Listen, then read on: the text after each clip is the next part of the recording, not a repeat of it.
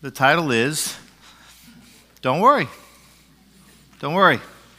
And, um, and how do we begin to live into that? And, the, and the, the kind of the driving thought has been what are the promises and practices that begin to help us to deal with the worry and the anxiety and the stress and the fear that we often face, and so often that we face that the people around us don't even see. You know, I, it is interesting to me personally to recognize in my own life, but I'm sure what's true for me sometimes is also true for you. And that is that we can come to church or get together with friends or whatever the, the, the social setting may be, and, you know, we're smiling and we're our normal personalities, our normal selves, whatever that may look like, and we're shaking hands and God bless, and people are asking how you're doing, and oh, yeah, doing well, things are good, and all of that. And, and inside, what we're doing is we're masking um, a reality that, that we face when we go home. You know, we get home and all of a sudden the facade comes off and we just, we just feel the weight that we just sometimes don't show. That, that sometimes the, the, the toughest stuff that we go through, people just don't see. And sometimes it's because we don't let them. I have, I've shared with you before the story of, of my first time in counseling when uh, a counselor just, in love, but just peeled me like an onion. And one of the things that he called me out on was the fact that he's like, You present a false front. You present something that isn't necessarily authentic to what you're dealing with and what your struggles and insecurities are. And, and that began a kind of our process of working through and some self reflection there. And, and so, like I said, I, and I know I, I do it, and I imagine that you do it. So, so, how do we turn to God's Word? How do we invite the Holy Spirit to be at work in our lives to help us in those moments when, when we're feeling that weight? We're feeling the worry. We're, we're, we're, overcome by the anxiety. What does God's word say to us? And what are the practices, or the promises and the practices that begin to, to speak into our lives in those moments? And we start with what is the, the anchor text for us. Last week, I read it. This week, I'll read it. Next week, I'll read it. You're going to hear it four weeks in a row. And that's Philippians 4, um, 4, 5, 6, and 7. And it's Paul's words to the church, but again, to, to remind you, if you were here last week, or maybe to, to share with you, maybe for the first time, this recognition that Paul writes these words while he's in prison. He's, he's moving toward what will be the end of his life, and, and, and he's chained to a guard, and he's restricted, and he doesn't know what the next day is going to bring, and he, he has no idea what his future is going to look like. And so, if anybody has a right to be worried and anxious about their circumstance, it's Paul. If anybody has a right to be, to be um, uh, fearful about what the next day may bring, it's Paul. And yet, this is what he writes to the church. And this is God's word to us. It says, Rejoice in the Lord always. I will say it again rejoice. Let your gentleness be evident to all. The Lord is near. If you were here last week, remember the Lord is near, the whisper. God whispers because he is near to us. Do not be anxious about anything. Do not be anxious about anything. Some translation says, be anxious for nothing. And the translation that I use to title the sermon series says this that verse right there, verse 6 don't fret or worry. Don't fret or worry about anything, but in every situation, by prayer and petition, with thanksgiving, present your requests to God and the peace of God, which transcends all understanding, will guard your hearts and your minds in Christ Jesus. Brothers and sisters, this is the word of God for the people of God. Let us pray. Lord, that you would speak to our hearts and our minds and, and our spirits in these moments and help us to, to face our fears and, and our anxiety and our worry, but to do it through faith, and that your word would would shape us in a way that, that strengthens us. And so open our hearts in these moments to what you would speak into our lives. We pray in Christ Jesus. Amen. Amen. So let me start by reiterating something that I said last week, and that is that, that anxiety and worry is not a sin. It's not indicative of, of a weak faith. It's not indicative of a disobedience to God. It is part of our human experience. Jesus felt anxiety. And we know he did because we have the, the account of that on the night on which, um, before he was crucified, when he goes to the Garden of Gethsemane. And the scriptures tell us he falls down before, the God, before God, and it says that he was sweating drops of blood. That, that, is, that is physically possible. And it is indicative of an incredible level of stress which is completely understandable. Jesus was fully human. If he wasn't stressed in that moment, then he would have denied his humanity. So, so we're not talking about um, a, a, a sin here. But, but for us, I think uh, anxiety isn't a sin, it, it becomes a signal. It's, it's a signal. You know those lights on our cars that light up and go red that say check engine. You know?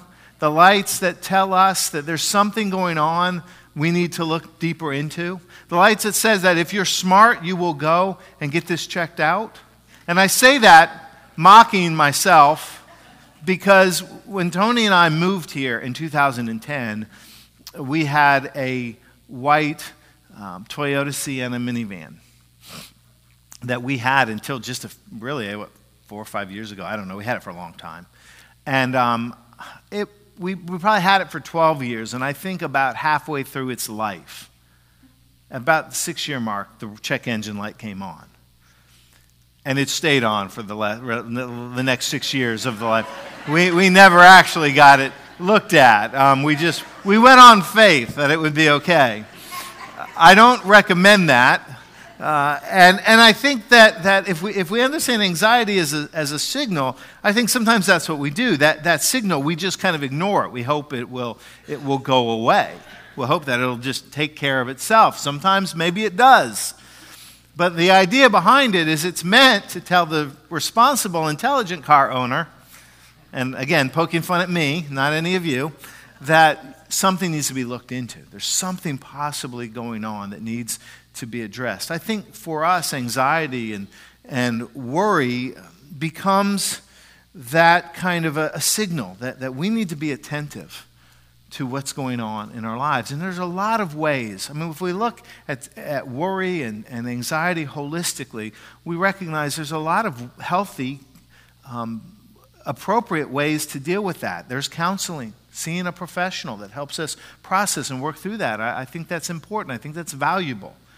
Um, there is sometimes medical attention. Sometimes things need to be addressed physically through medication, sometimes through, um, uh, through practices of diet and exercise. I mean, there's, there's any numbers of reasons for anxiety in our lives physical, emotional, and spiritual.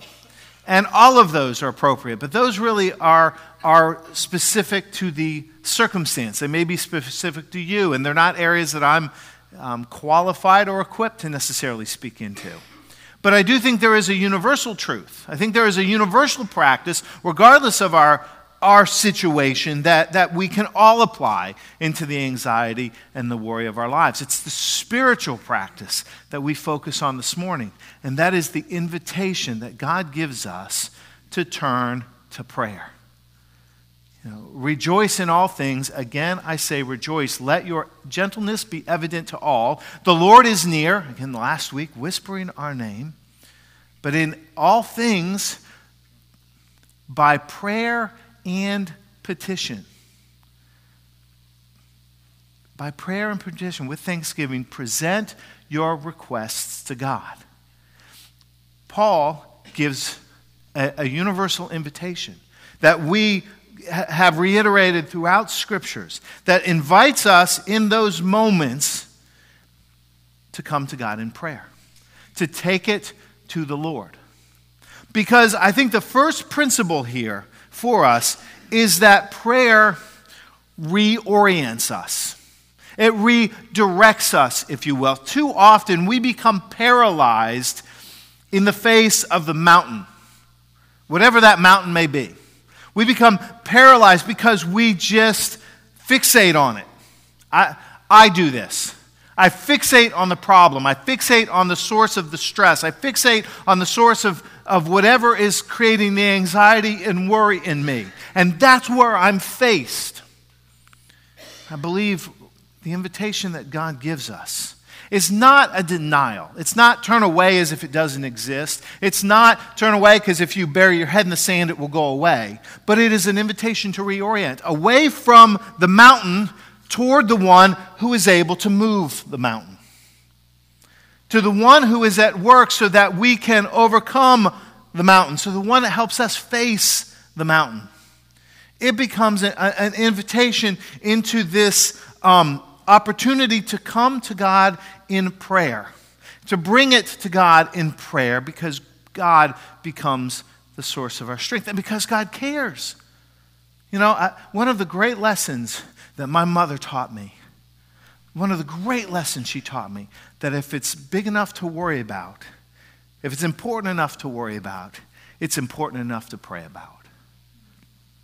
And that meant anything. Anything. She taught me that lesson. Things that, that would seem silly, that it would seem insignificant, she taught me to pray about. I've told that story before years ago that when I was a kid, just a little guy, and I, I lost a harmonica. And it was stressing me out. I didn't even play harmonica. But I had one. I had one, and I wanted to find it because I'm sure I, in my mind I was going to learn to play it. I couldn't find it anywhere. And you know, for a six and seven year old, that's a big deal. And I remember she pulled me aside she said, Chris, let's pray about it. And we prayed about finding a harmonica. And you think, man, it's harmonica. But it taught me a lesson. I don't even remember if we found the harmonica. but I remember the moment. I remember because it said that if it mattered to me, it, it mattered to God. And I could take it to God in prayer. And, and that was okay because it reoriented me, it reorients us. In all things, Paul says, by prayer and petition, with thanksgiving, make your requests to God. So, God invites us this because I believe it's a, a reorientation. And also because prayer is relational. It's reorienting and it's relational. God uses prayer and connects to us in prayer as a reminder of, of God's presence with us, as a reminder of, of the one who is, who is near. You know, that I think one of the challenges is so often, in fact, my years of, of ministry and conversation have taught me this that when I say this, that, that God invites us to prayer, when I say to you that you need and I need to go to God in prayer, that, that at least in a few minds out there today, in a few of your minds right now, is this thought. But I don't know how to pray. Right? I, I, I don't know how to pray. I have this conversation all the time with people. Say, I, I don't know how to pray. And part of that is because we've created a model for prayer based on what we see in, in corporate worship or corporate gatherings and, and what we see by people who get up in front and pray. And that is very often the people that are comfortable praying um, publicly and in front of folks usually are, are articulate with the words. Not always, but um, sometimes can be very articulate with the words that they speak. I mean, you've heard people pray before. I've heard people pray, and I'm like, wow, that was a prayer. You know, the people that can pull the scriptures right off the top, the ones that, if they really want to get close to God, they speak in King James English. Thou knowest me, Lordeth, um, mightieth Goddeth, you know, that kind of stuff. But, but you know the point I'm getting at. The people that just, oh my gosh, they're just so good. I feel intimidated. In the, there are people out here in each service, I'm telling you, that could get up and pray better than I do it. Hands down, because I've heard them pray, and I'm like, wow I'm not very good at all compared to that. And, and, and I know, and I know if I feel it, I'm not the only one. Because I know you guys are going, well, gosh, he does this all the time. But, but my point is, we've created this, this idea that, that prayer so often has to be kind of fluid and flowery and, and, and, and articulate and has this flow, and all of those things are good. They're gifts. If that's a gift you have, that's wonderful. That is, that is great. But prayer is conversation. And, and I think what happens is people, I don't know the formula. I don't know the words. What words do I start? How do I end? Do I end in Jesus' name? Do I end in the Father, Son, and Holy Spirit? We create these kind of expectations that we have to have a pattern down. And, and patterns and, and practices of prayer and, and models of prayer, those can all be incredibly helpful, but not one of them is absolutely necessary. Prayer is conversation. You talk to God.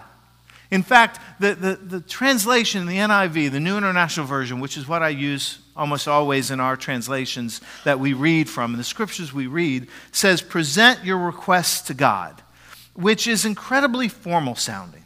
I think it's a little formal. Some of the translations say it like this Let God know your concerns, let God know your needs.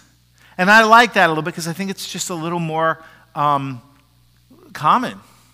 You know, just, just tell God what's on your heart. God has uniquely made you. God's created you. You are invited to have authentic, real, raw conversations with God at any point, at any time. In whatever way, whether you want to sing it, whether you want to write it, whether you want to pray it, whether you want to shout it, sometimes you want to yell it. And you know what? God can take your anger too. I will tell you, one of the most powerful prayer times I ever had was sitting at a dock at Lake Hollingsworth in Lakeland, Florida, when my mom was battling cancer and telling God how ticked off I was. And I was not that nice in the language I used. God can take that kind of prayer.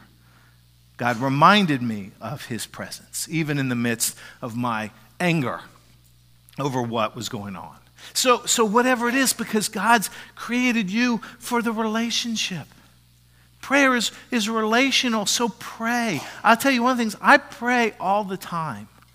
But, but if you were, you know, had a, an eye in the sky and was watching me in the course of a day, most of the time you'd have no idea. There are moments of, of the discipline of prayer, of quiet, reflective prayer, but a lot of times my conversations with God are my prayers. And, and, and I will, I, I'm in prayer before I come up to preach. I'm, I'm, Lord, this time is yours. Lord, what is, speak through me. Let something of value be said through your Holy Spirit. I pray when I'm driving because I'm out there with a lot of you. I pray.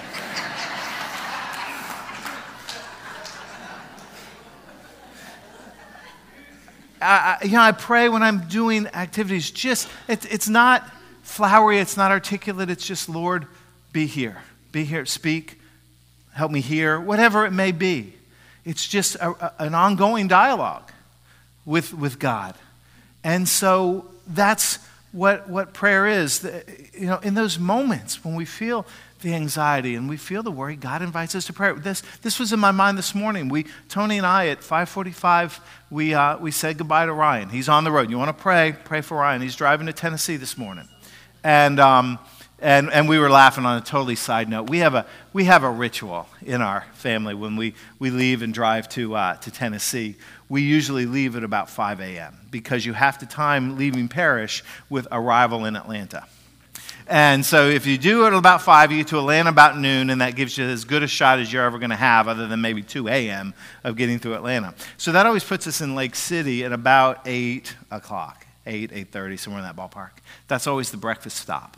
We always, every time we go, we stop at one place every single trip. Whether it's me, Tony, Ryan, we always stop at Lake City and we go to Chick fil A. Because it's a holy place. We go to Chick fil A so Ryan this morning just stopped and he went, ah.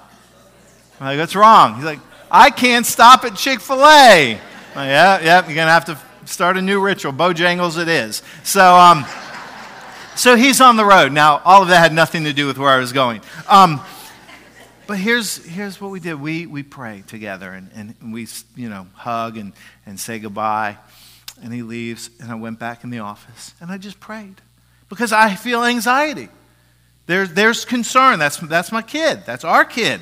And, and he's responsible, but he's driving. We want him to get there safe. We want the semester to be good. And of course, I've got this sermon ringing in my ear. So, you know, it's fresh. So I'm like, okay, put the practice, put your words into practice. So I sat and I, and I prayed. And I prayed, and, and it helps me to, to not face the mountain, but face the mover of the mountains, to face the one who promises to be present. And you do, you do in whatever language, whatever way, whatever style is authentic and real to you. Because God is a father who loves us in the perfect love of a parent and creates us. To, our kids, you have, if you have kids or grandkids, you know that they're unique. The way that they communicate with you, the way that they bring their needs to you, are unique according to who they are. You know, it's, it's funny, when Ryan's away at school, if he has a need, if there's something that, that, that is on his mind or something that he needs to talk to us about, he calls. And you have long conversations with Ryan. Tony and I, I mean, it's, it's not five minute phone calls because Ryan, he, he kind of, he, he unpacks everything that he's feeling. He unpacks everything that he's carrying. He tells the story in detail. So much so that every once in a while I have to go, okay, Ryan, move along. We got it. We got. I've got a meeting. You know, I've, i try not to do that because I want him to be free, to not feel like I am ever rushing him. But but that's that's Ryan. That's the way that he processes. That's the way that he communicates with us as as his parents. Now Cassie. Cassie. Now now here's the thing with Cassidy. I can talk about him because neither of them are going to be here today. So. Cassie's the one that if you're with her, she talks, right? I mean, she she stops talking to take a breath and then she keeps talking. And when she gets together with her friends at college, I don't know, if you breathe, the friend takes over. That's how you lose your conversation flow. But when she needs something, you know what she does? She texts in as short a way as possible. I mean, just gets right to the point so that we can just give her a yes and no. I mean, it's just amazing how she will communicate in that way. In that way. Now, she'll also call and talk. I don't, I don't mean to say that she doesn't, but they're very, very different. They're very unique in how they present their requests and how they, they interact in the relationship. On Friday, before Ryan, obviously Ryan was still here. So Friday, we're around the house, and Ryan says to me, he said, Dad, what do we have for lunch? And I'm like, I don't know, look you know. He comes back, he's like, Dad, we don't have much. He's like, what if I, I'm going to run a Publix and uh, I'm going to get some sushi. Do you want some sushi? I'll bring you some sushi. I'm like, sure. Sounds good. He's like, okay. So he gets his stuff together and he's walking out the door. He goes, oh, by the way, Dad, can I use your credit card?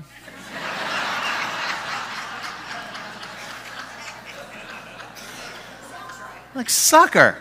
Sucker. I'm the sucker.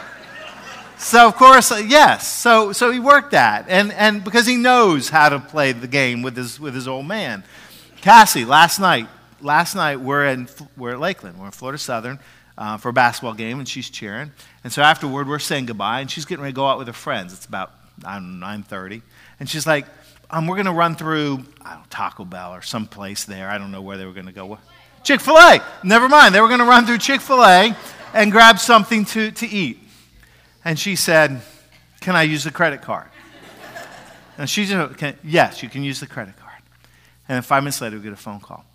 Um, hey, um, we've decided we're not going to go to Chick fil A, we're going to Applebee's. now, she's already gotten the approval on the credit card, she just changed the sum. Now, here's my point. Here's my point. Besides just kind of having a little fun with them, that's, that's who they are. That's the way that they interact with their parents.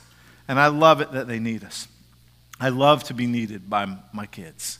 How much more does God long for us to cry to Him? To, to come with the, the child, that, and, and whatever is authentic, whatever is real, present your needs. Make your needs known. Lift your concerns. You're not telling God anything God doesn't know, but you're being reoriented and you're being connected in the relationship with God. That's, that's part of the power of the invitation. Peter talks about this in his epistle. Uh, you know, we're talking about what Paul writes. Well, Peter writes in 1 Peter um, chapter 5, verses 6 and 7. This is what he says Peter says, Humble yourselves, therefore, under God's mighty hand, that he may lift you up in due time. Now, I want you to just mentally bookmark that thought. Under God's mighty hand, that he may lift you up in due time, because we're going to come back to that, remembering who wrote it. Verse 7 Cast all your anxiety on him, because he cares for you. Cast your anxiety. Let it go. Release it to the God who, who cares for you. Be honest and reflective about that because the reality is we are all dealing with the stuff that weighs us and burdens us and that we struggle with and worries us.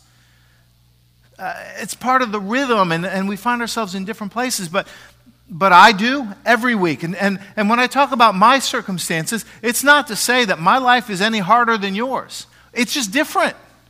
We all, we all have our stuff, but every week I carry a burden. Every week there is an anxiety that's on me, and it's centered around these three hours of worship. It's centered around this moment right here every week.